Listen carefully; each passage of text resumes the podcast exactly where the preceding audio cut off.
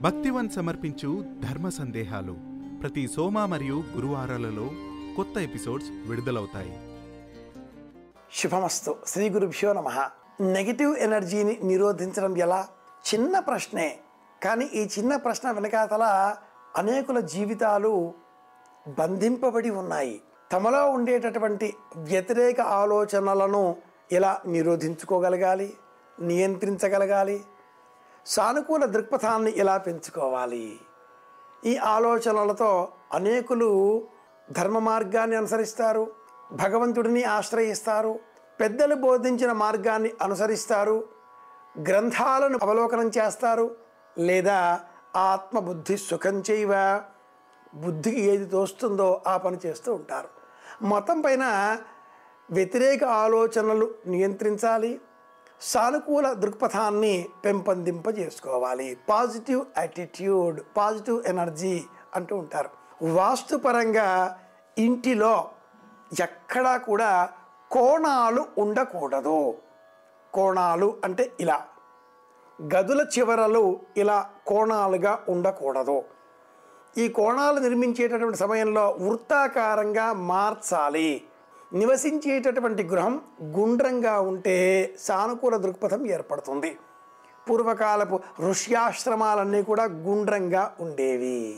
అలాగే పిరమిడ్ అనే సిద్ధాంతాన్ని మనం గమనించినట్లయితే కూడా ఇంటిలో కేంద్రీకృత శక్తి ఒకచోట కేంద్రీకృతం అవుతుంది గ్రహం కూడా అలాంటిదే దేహం కూడా అలాంటిదే. సానుకూల దృక్పథాన్ని పెంపొందింపజేసుకోవాలి అంటే మౌనం అనేది మొదటి ఆయుధం. అందరితో విరుద్ధాన్ని విరోధాన్ని పెంచేది నాలిక.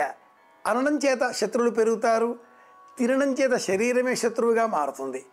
తినడం నిరోధించుకోవాలి అనడము నిరోధించుకోవాలి అంటే నాలిక పైన అదుపు తప్పనిసరి. ఇది రెండవది. మూడవది వీలైనంత మట్టుకు ఆధ్యాత్మిక గ్రంథాలను చదవడం. మహాభారతం రామాయణం భాగవతం ఇలాంటి గ్రంథాలను అనుసంధానం చేసుకోవడం. కథలో ఉండే అంతరార్థం ఏమిటా అని ఆలోచించడం. నాలుగవది చిరునవ్వులు చిందిస్తూ బ్రతకడం. నవ్వుతూ బతికేయాలి జీవితం నవ్వులాట కాకుండా చూసుకోవాలి అనే సూత్రం నాలుగవది ప్రధానమైనది. ఐదవది ఏదైనా వినే ముందు లేదా విన్న తర్వాత క్షణం కాసేపు ఆలోచించడం. ప్రపంచంలో బంగారు జింక ఉంటుందా? ఉండదే ఏమో అన్న ఆలోచన సీతాదేవి చేసి ఉంటే అపహరణం జరిగేదే కాదు.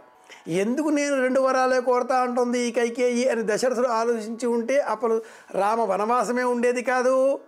ఈ క్రమంలో క్షణం ఆలోచిస్తే అనే ఆలోచన మనం పెంచుకోవాలి. ఇది ఐదవది. సానుకూల దృక్పథం పెంచుకోవడం అనేది మనపైన మనం నియంత్రణ తెచ్చుకోవడంలో ఉండేటటువంటి ఒక విజయంగా సంకేతంగా మనం గుర్తించాలి. ఇది విజయానికి సంకేతం.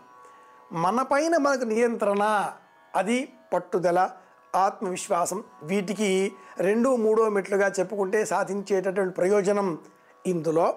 వ్యతిరేక ఆలోచనలన్నీ కూడా మనం తగ్గించుకోవాలి అంటే అంతర్ముఖీనత్వం పెంచుకోవాలి అంటే దైవ సహాయం. ఇష్టమైన ఏదో ఒక దైవనామాన్ని నిరంతరం జపం చేస్తూ ఉండడం ఆరవ మెట్టుగా లేక ఆరవ సూచనగా మనం స్వీకరించాలి.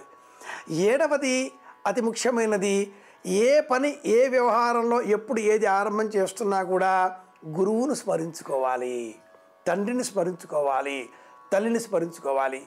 ఎనిమిది తొమ్మిది పది ఈ మార్గాలలో సంక్షిప్తంగా చెప్పాలి అంటే మనపైన మనకు ఉండేటటువంటి విశ్వాసాన్ని పెంపొందింపజేసుకునే విధంగా మనలో మనమే నీవు నిజమే చెప్తున్నావు నీవు సరిగానే ప్రవర్తిస్తున్నావు నీవే సరైన వాడివి అని మనసులో మూడుసార్లు అనుకోవాలి.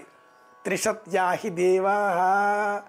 ఇలా పదింటిని మనం అనుసంధానం చేసుకుంటే పరమోత్తమమైనది నాలిక పైన అదుపు నియంత్రణ.